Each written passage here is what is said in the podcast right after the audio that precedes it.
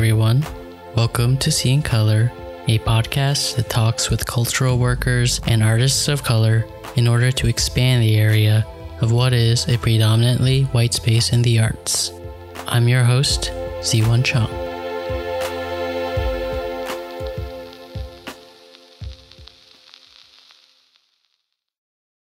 Hey y'all, I hope your week's going well.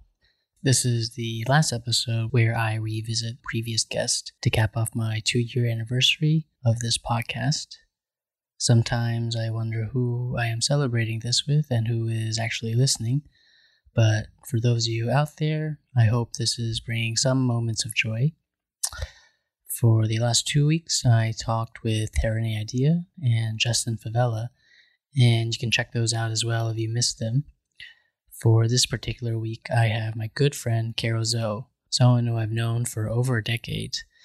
Carol's work facilitates creative social change projects with a focus on racial justice, informal labor, and public space.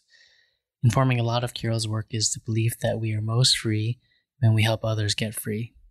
I was able to catch up with Carol late at night, and we talk over some drinks through Zoom, which the sound quality leaves much to be desired. I did my best to clean it up, but hopefully you can bear with it. Our chat is quite informal, which is to say a bit all over the place, and we discuss motorcycles, being rooted in place, Chinese kanji recipes, and how to spend your time at art residencies. I hope you enjoy this.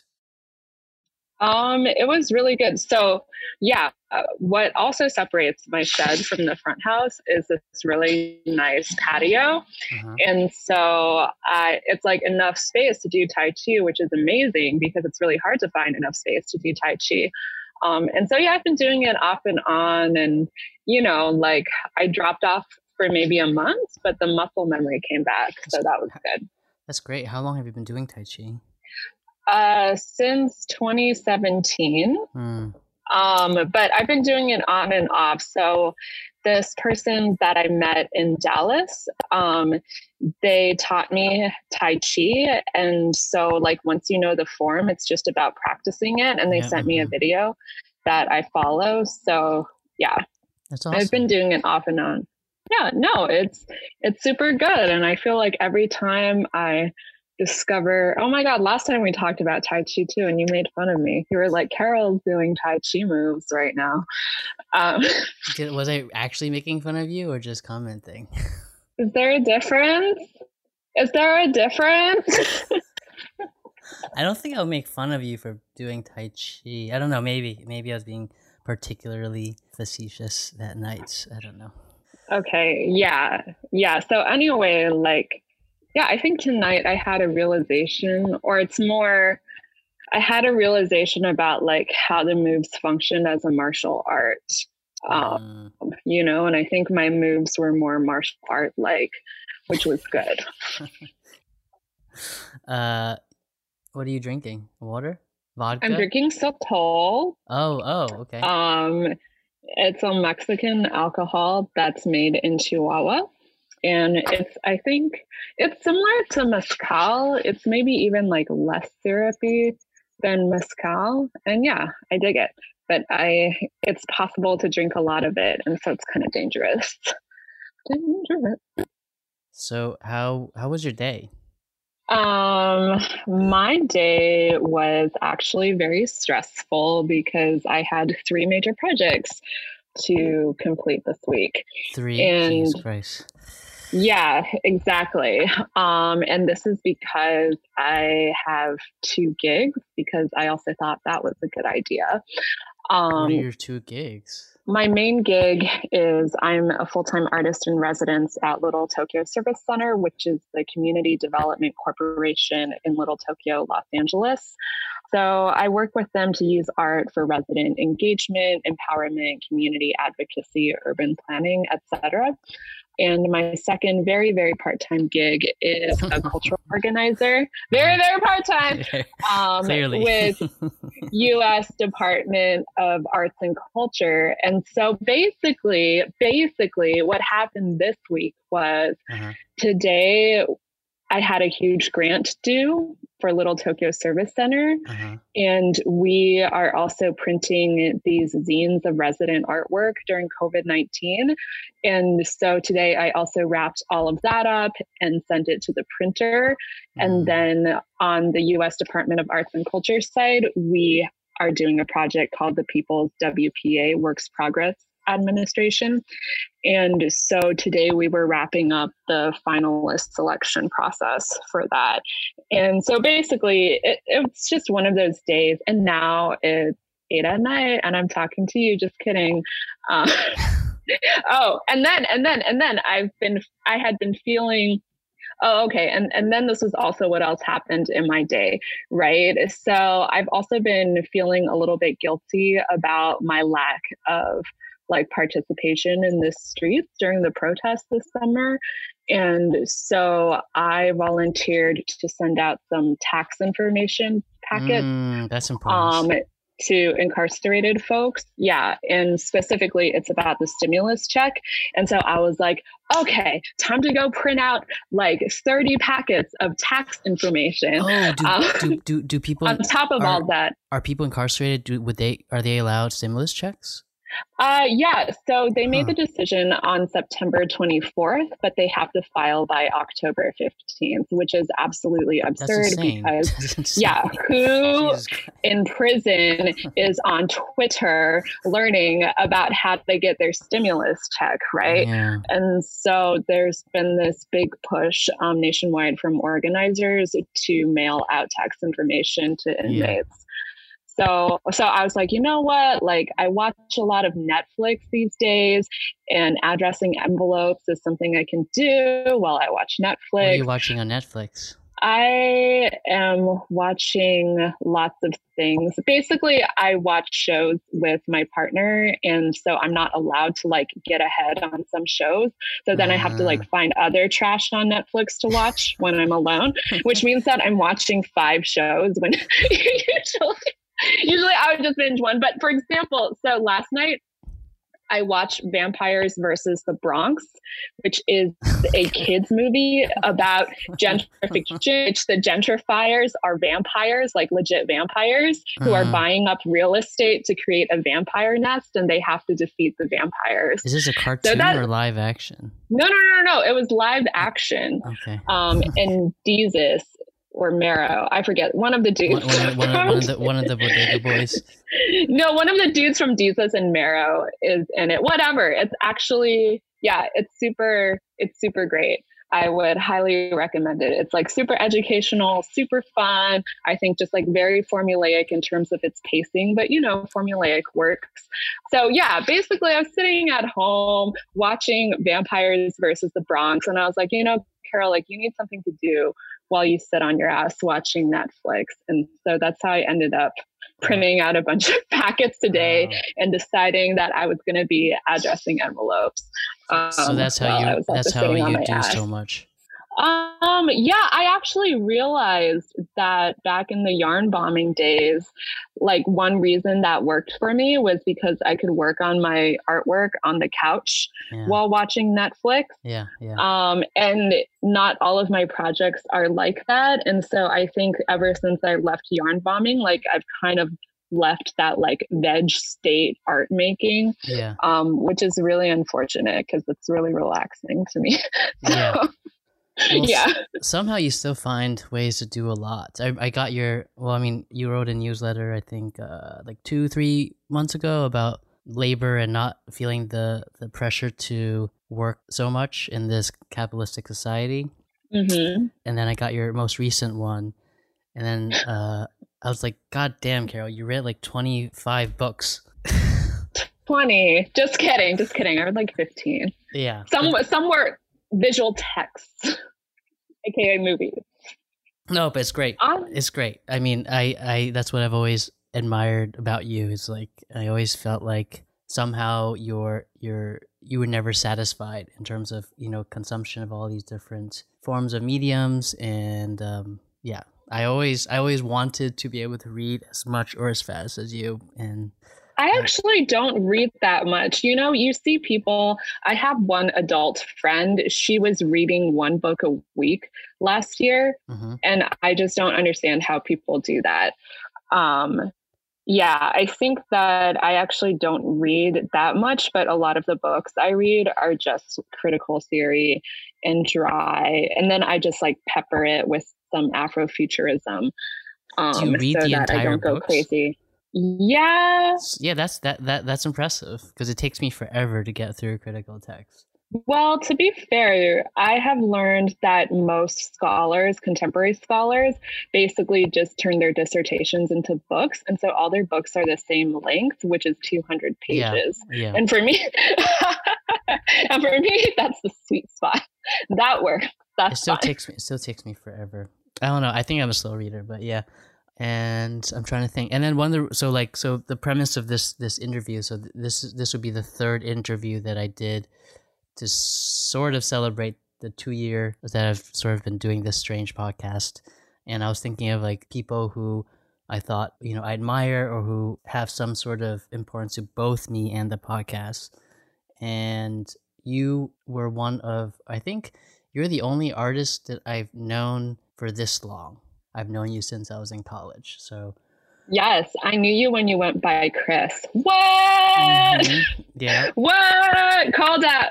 Uh, I forget. What do you call me now? I don't actually. I forget if. I, I, I think forget. I call you Chris in my head, and then I need to correct myself. No, no, no. Z one. Yeah. Z one. So yeah, I correct myself if that if that makes you feel better. No, no, I, I it doesn't. Because because you knew me before, so that's that that part isn't so important. um, and also like I I don't really I, I'm not angry that you know me as Chris. All right. Uh, and then the All other right. thing, I'm like yeah. So I'm just here. I'm just here to spill stories about you from college. Uh-huh, just yeah. kidding. Go ahead. No, I mean I don't, it's fine. Uh, you can tell whatever embarrassing stories you know about me. Um, and so I just wanted to catch up with you. It's been two years or well, one year since you were on the podcast, I think two years. I forget two thousand. I think just one year. One year. Yeah. Cause I remember when you started up. Yeah. And we didn't talk then. Yeah. Well, we talked just, it was, yeah, not on the podcast. Yeah. Yeah. We did not yeah. talk on the podcast. Yeah. And then I also was thinking about you. Like, I'm always so jealous of your writing. And if I can read one of the, the thing that you added to your, your newsletter, if you don't mind me saying it. I thought it was like really inspiring. This was the excerpt that you didn't include in the essay that you wrote for um, A Blade of Grass, um, which is about uh, rooting. So this is this is what Carol wrote for an excerpt that didn't make it into the essay. We are asked to stay home, but this is not the act of rooting. We are actually getting displaced because we are forced into global interactions with different time zones instead of convening in the same place.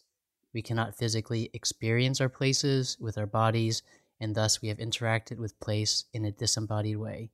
Disembodiment means the loss of lived experiences and knowledge, and it means that our understanding of the world retreats in imagined rather than a felt sphere. I have found it difficult to connect to social political realities because my social political reality is one of disconnect. We cannot spend time in social relationship, which is what creates place. We have been asked to view our neighbors with distrust, and this creates a larger distrust of the public sphere. We watch our local small businesses, aka our sense of place, disappear around us. Globalized corporate chains will survive this, and globalized corporate chains will are profiting. Our alienation from our labor and our consumption will soon manifest in our alienation from place. Some of us are experiencing how violent our homes are and going through an uprooting process. Some of us have found ourselves stuck in airports, caretaking for family members, forced to move due to job loss. While the world stays at home, who is mapping the pandemic migrants? Some of us are finding connections in plants and nature, but some of us are also watching our homelands burn due to accelerated climate change. Soon, peacekeeping everywhere will have to address climate grief and climate migration. We will need to relearn how to speak to the earth at the same time that we learn how to speak to each other. The peacekeeping task post-COVID nineteen is to move through our grief to rebuild our social, ecological, and local relationships so that we may feel a sense of rootedness in place. So yeah, I was just really touched by that and je- jealous of your writing. And yeah, that's what I aim to inspire is jealousy. Um, but, but thank you very, very much for reading that. I appreciate it. I really felt like um, no one would have space to read another think piece about COVID nineteen right now. Yeah. And so I appreciate that you read it, truly. Well, I try. Um, but yeah, so since we last talked, what have you been up to in terms of since the pandemic started? Um, and then we maybe we can work backwards or wherever this conversation goes. Um, yeah. So uh, what have I been up to since the pandemic started? Um, well, both of my gigs, I think, are very responsive places. So Little Tokyo Service Center works with affordable housing residents um, as well as small businesses in Little Tokyo. And so obviously both were heavily impacted by the pandemic. And so part of me um, has been doing creative projects to engage folks. You can hear the dog in the background. That's okay. Um, no worries. And, you know, part of me has just been helping out wherever I need to help out. So that includes calling people for wellness checks. That's what we did when the pandemic started. Um, I'm chairing a committee on small businesses reopening and the way that we're using our public spaces in COVID nineteen. So that's how it's affecting one of our workplaces or one of my workplaces. And then for U S Department of Arts and Culture, um, you know, because we are an ent- entity that imagines effective government response, right? Like imagines what a functioning U S Department of Arts and Culture might look like, yeah, and what, you know, civic action might look like. And actually U S Department of Arts and Culture has been advocating for a public service jobs program for artists for years. So we started talking about, well, what are artists, like how are artists being affected by this pandemic, but mm-hmm. also how are artists stepping up to meet this moment? And what can we do to shine a light on artists who are meeting this moment? Um, and so that's really where the People's W P A project came from. And so I've been working on developing that for the past couple of months, and we'll announce our first cohort this month. That's crazy that you got this happening during the pandemic and during the Trump administration. Yeah, I mean, it's crazy for all of us. um, and then personal life-wise, the reason I'm living in a shed is because for my artist residency at Little Tokyo Service Center, I was living in one of their properties, which was single resident occupancy. And right. what that means is that I had my own room, but I shared a bathroom and kitchen uh-huh. um, with, I think, like thirty other tenants. And so when the pandemic hit, I just thought I was freaking out. Yeah. Um, you know, and I just couldn't, like I couldn't feel safe staying there. And so I was actually Airbnb surfing for a while. Jesus Christ, Carol. Until I finally landed on this sublet. So I've been here for a couple of months, and I always joke that I live in a shed, but it's actually a really nice renovated shed. Um, and I am very... Wow, okay. And then pretty soon we'll learn it's like a one bedroom house shed thing. No, no, it's no. a studio, but oh, like I have okay. a hot plate and a mini fridge and all the appliance, yeah. all the furniture is IKEA, yeah. you know. Um, you mean like my first place in L A? You know what? Probably like your first place yeah. in L A. Yeah, I have my own bathroom, yeah. right? Mm-hmm. So it's good. It's good. I am very grateful for this shed. Yeah, so that's, I think that's a pretty good summary of my life. Yeah, and believe it or not, yeah, I have been trying to take it easy. I know this doesn't sound like it, but I can name so many Netflix series that I have watched. So I think that is a what testament. Was your, what was your favorite? Um, let's see. I watched I May Destroy You. I heard that was really was, good. I heard that was really yeah, good. With with the, with, the, with the with the girl from Chewing Gum, right? Yes. And the thing is, I loved her in Chewing Gum. I kind of felt like a hipster, you know? I was like, I was. You kind of felt Michaela like you were Cole. A hipster, Carol. Yeah, I was like, I was into Michaela Coel before the world was into Michaela Coel. I'm just saying, I, I knew she was a genius in Chewing Gum before yeah. you knew she was a genius in I May Destroy You. So I knew about Chewing Gum in two thousand eighteen, but I never watched it. I was, I was. It's brilliant. No, I know. I yes. I I'm just not a T V person, so it's I, I have, it takes a lot for me to get into T V sometimes. But I was in a residency in Miami, and then one resident introduced it, and then the other resident like spent the next three days just like binging the entire thing. So uh, yeah, so I knew about it, but I just I was just yeah, I watched one or two episodes. But, you know, we can't we can't consume everything.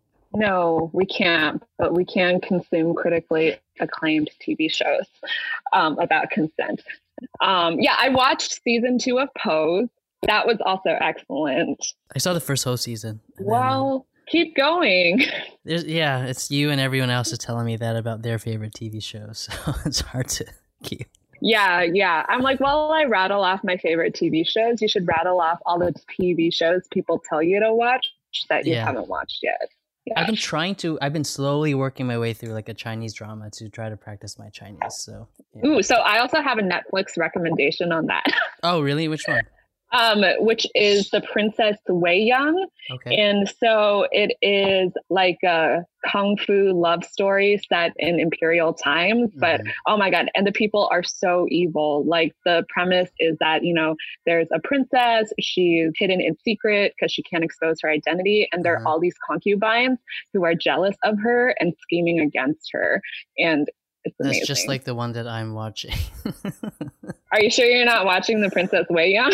I'm watching the Yangshi Palace.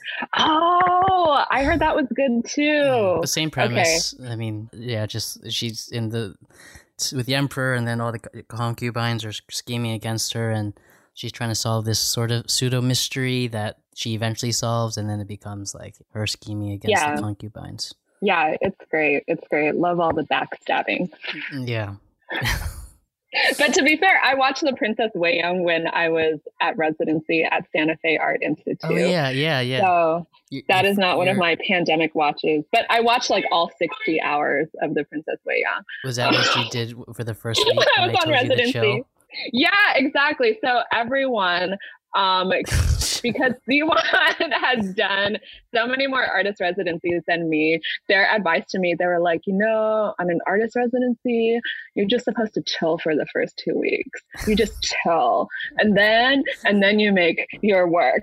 So I'm like, okay, you know, I got this artist residency. I'm super excited. I'm going to take Z one's advice. Yeah. And I'm going to chill, right? So I get there, I like got my Princess Wei Young, you know, yeah. like um, whatever, loaded up. Yeah. And then like every freaking person is in the freaking studio. Like one of my fellow residency mates like built a freaking loom yeah. um, the yeah. second day yeah. that she was there. And she was just like, I'm weaving, I'm weaving, I'm weaving, I'm yeah. weaving. And I was yeah. like, what the fuck? Z one told me to not do anything for the first two weeks of artist residency. Um, and did I, did I screw also, up? Did, I'm did I post- screw up your time? No, no, no, no, no. And also, I'm a post studio artist. You know, yeah. I'm like, I'm a social practice, conceptual, post studio artist. So all these people are like in their studios, like hammering away, making shit. And I'm just like, post studio, empty studio, watching T V because my friend told me watching T V is art, right? Was what I was supposed to do. So was it helpful, or was it bad advice? I think it. Yeah, well, I think people use residencies in different ways. So you know, some people they work a day job, right? Yeah, they yeah. wait like their entire nine to five time to get into this residency. Yeah.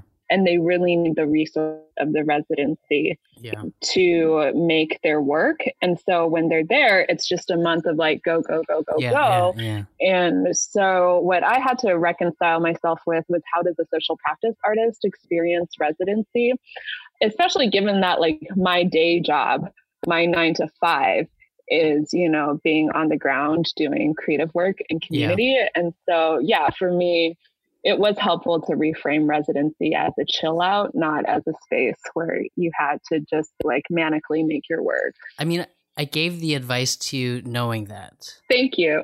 Well, I mean, like I wouldn't have given that to like a, you know, like a woodworker, right? Like I knew sort of, I had an inkling that like you weren't the type to like be working in a studio, and, you know, given your, what is it, sensitivity to place and space and also community building, that just takes time. And so it wouldn't, I, I said mm-hmm. that to you knowing that it wouldn't make sense for you to hit the ground running, because some of the most important things when learning about a place is just to observe and listen, right? Yeah, totally, totally. Thank you for that. Well, that was very wise of you.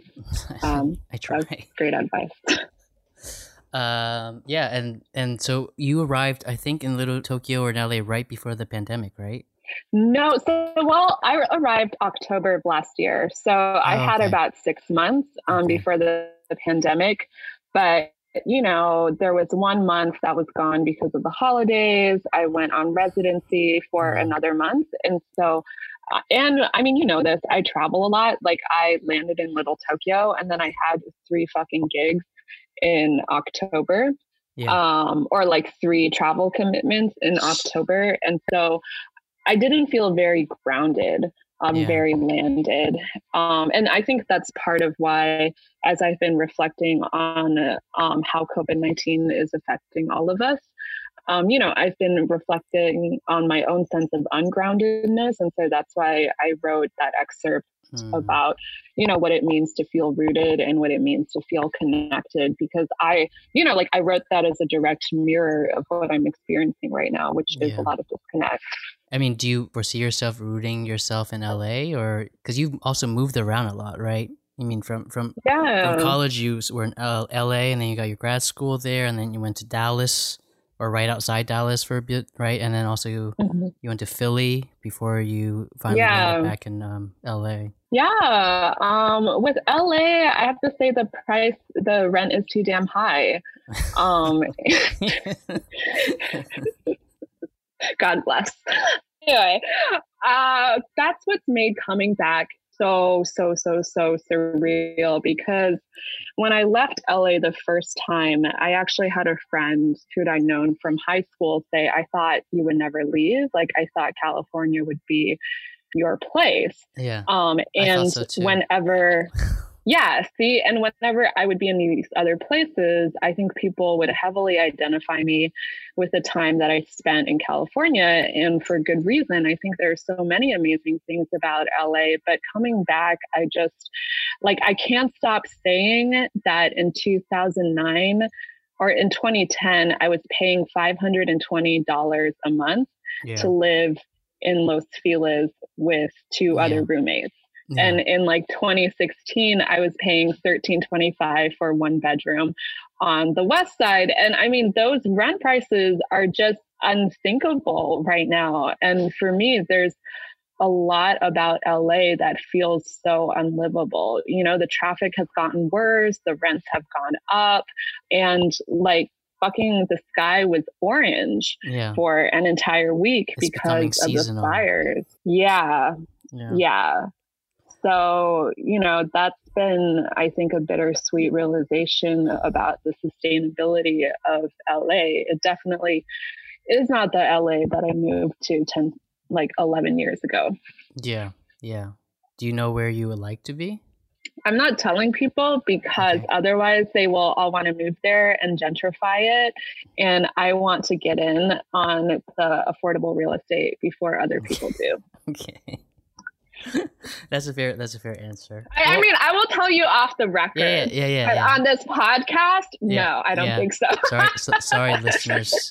Sorry, schemers on my very small audience group. uh, yeah. Well, I mean, I mean, I guess the plus side of you being in L A is you can ride your motorcycle basically three hundred sixty-five days a year. Yeah, that is true. Although, honestly, it's really hard to ride. And I would say like eighty-five degrees and up mm. um, because, I mean, some people do it, but they do it in a t-shirt and shorts. And yeah, that is the stupidest the, thing yeah, to do. Yeah. yeah. Thank you. See, you know, you took the class. So, you know, they're like all, all the, the gear, gear all the all time. The time. Yep, yep. Abs, Abs, Abs, Abs, Abs, Abs. Yep. Yes, exactly. yeah, so it's just really stupid. And every time I pass by a motorcyclist who's not wearing correct gear, I'm just like, that's stupid. You're the reason for the bad motorcycle fatality statistics in the U S, you yeah. know? Mm-hmm. Yeah. And so with your gear on, yeah, it gets tough above eighty, eighty-five. Yeah. Mm-hmm. Yeah. I know. I haven't had to deal with it because so I, so Carol is the one who kind of inspired me to get a motorcycle license, actually. Um, but I finally got it in, in late August or early, late July, early August. And then it took like another two weeks for my license to get upgraded. And then at that point, I had no idea if I would when out go back to China. And then it and then it gets cold here quite quickly. So I was like, okay, I don't know if I want to spend, you know, anywhere from two to five grand, depending on how used a bike I want for just like two months, you know. So I was like kind of waiting it out. But it's hard to plan in times of COVID, so I decided to yeah. not get a bike um, and spend that money for now. But I feel like I'm losing all my skills that I learned and probably have to take like a, another refresher course when I get back. Or... I mean, if it makes you feel any better, I got licensed in twenty eighteen, um, and I didn't purchase a bike until a couple of months ago. It actually, it does all come back to you, I think. Yeah, like what they teach you in the beginner's class does all come back to you. Yeah. It's just that riding on the street is obviously so much different from riding in a parking lot. Yeah. And so like there's definitely, it's definitely intimidating, but it's intimidating because there's like just a lot of practical stuff you need to experience and yeah. learn, yeah. not because you forgot, you know, not because you forgot. I'm hoping what you learned in class. Yeah. You can practice in China, or I don't know what's up with your place or with the city that you live in with not allowing motorcycles yeah, or yeah, scooters. There's no, yeah, no motor. I don't know about scooters. I just haven't seen any, but to my knowledge, my city doesn't allow motorcycles. Like yeah. every other city I know in China, people are running around on scooters. Yeah, I think my city's small enough. I mean, it's a small city. I think it's like one million population, which is like small for China. What I was told was, you know, they're like, oh, those bigger cities with all those motorcycles, they cause traffic problems, you know, zipping wherever cars call tr- cause traffic yeah. problems. But yeah. yeah. So, but yeah, if I, if I move to another city, we'll see.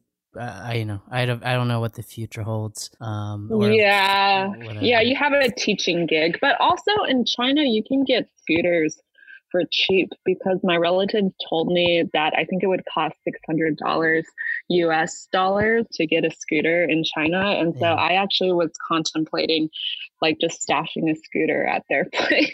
Yeah. Or if I, if I end up doing like during the summer months, if I'm in a city that allows it, I could rent a motorcycle because my, apparently my motorcycle license allows me to rent a motorcycle in China. So if I'm in a rural enough place, I could just practice that way. But yeah, that's all for future planning that is bad to plan right now, right?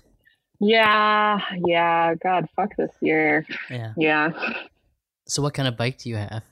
I have a two thousand sixteen Yamaha S R four hundred that is actually modeled after the Yamahas that they made in the seventies. And so what that means is that this bike is kickstart only. There's no electric start on mm. it.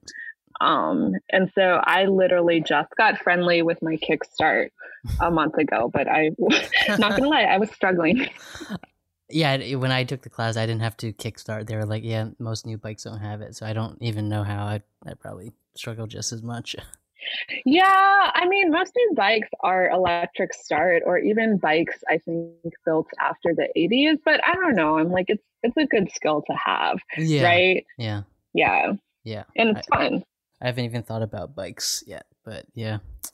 Uh, I saw your I saw your recipe, your congee recipe, your instant pot congee recipe.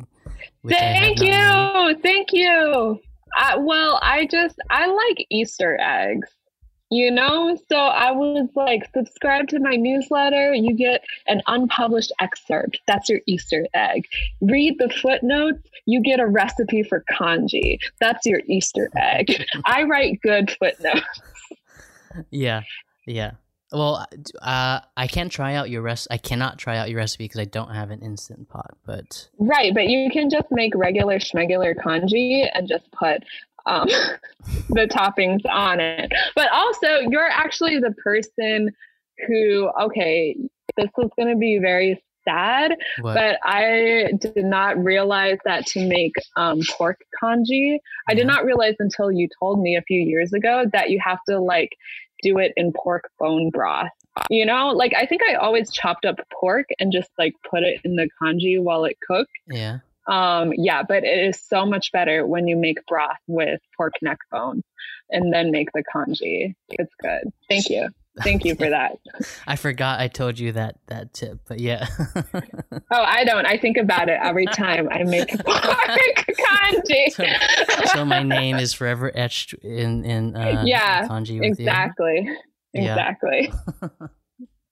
yeah, yeah. I, I've been eating a lot when I was in, in China. But I haven't, I haven't been cooking because food is so cheap there, and also at the time I didn't, I didn't really have a real kitchen. I had like a tiny, tiny uh, stovetop with uh, no real space.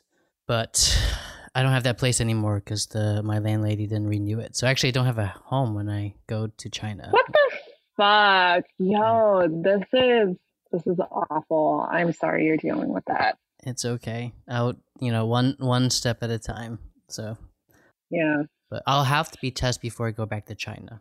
Uh, I think I have to take a test and get the results within the seventy-two hours before I fly out. So if, it, if I get a test and then I take a flight seventy-two hours after I get the test, then the the flight is voided, or I can't enter the flight or something like that. So wow. So that's a whole nother logistics, right? I need to, I need to find a test yeah. that gives me my results, or I'll just have to that's buy a flight within within three days. And it's to China, to no China, less, right? To China, yeah. no less. And depending on that day, some of the flights, some, I mean, they're opening up flights um, every day or every week, but right now, some of the flights are like four to eight thousand dollars. So Jesus. Planning that will be like, if I can't find a flight that's not that price, then I'll probably not take the flight and wait it out, and I'll have to wait it out probably in New York, I think. I don't know. I haven't I, I really I'm still waiting for the embassy, Chinese embassy, to get back to me on like the exact details. So I'm just sort of waiting around. Oh, that is so awful. I'm so sorry that you're dealing with that. That's all right. And then so um, awful. What else? I'll be quarantined for two weeks in whatever city I land in, and then have to make my way to Zhuhai, and then I gotta probably rent a hotel and then find a place to rent after while I'm teaching. But, you know, God bless, I have a job, so I don't really have anything to complain about. Um, but, you know, I feel like, yeah, like everyone, or not everyone, a lot of people I know right now, I think feel guilty for having a job. Or how about this? They feel guilty for having a job, but still feeling shitty. And I think in a way, we have to get over that, because I feel that way too. You know, I have two jobs, right? Mm-hmm. Like there are days where I sit around, I'm like, I have two jobs. I have a roof over my head. You know, I have a lot of gratitude for everything I have right now. Um, I know like other people's lives are a lot worse. And also, you know, there's a freaking pandemic happening right yeah. now. And I feel like in a way we censor ourselves from, I think, like expressing how much this is affecting us, because we feel guilty that we have jobs. So yeah. I'm just saying. Yeah. Do you want to end it there? On nihilism? Oh, I don't feel being able to have feelings in spite of having a job. Yes, yes. Please have feelings unless, um, so one of my pastimes, I have a bunch of trash pastimes, is reading the Am I the Asshole subreddit. Um, and someone posted a story, I think yesterday, where they were like, am I the asshole for not giving up my therapy sport and telling my wife to stop shopping? And I'm like, okay. But it turns out that he's a corporate ad exec and his therapy sport is polo. So he's like, you know, it's hard to get a good polo horse for under twenty thousand dollars. And so people like that, I'm like, no, I don't validate your feelings. Like, I don't validate your feelings during this pandemic. I thought this was going to be a story from a few years ago, but no, no, no, no. It's it's current. People are complaining about their polo horses yeah, right yeah, now, yeah, yeah. Um, and I have no empathy for those people. Yeah, yeah, yeah. I don't know. Um, thanks for chatting. Do you want to talk about anything else? No, I think I'm good. All right. Thanks for talking with me, and uh, I really appreciate, you know, talking to you all these years, and especially on this podcast. Okay, thank you. Thank good you. to talk to you. Good talking.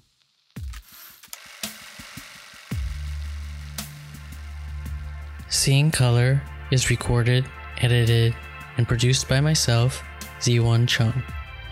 Original music by Alex Chow. You can find more information on the website w w w dot seeing color pod dot com or on Instagram, Twitter, and Facebook under the handle Seeing Color Pod. If you enjoy this show and have the time, I'd appreciate if you could go to Apple Podcasts or wherever you listen and give Seeing Color a five-star review. This really helps others discover the show and gives greater visibility for everyone on Seeing Color. Again, thank you so much for listening, and goodbye for now.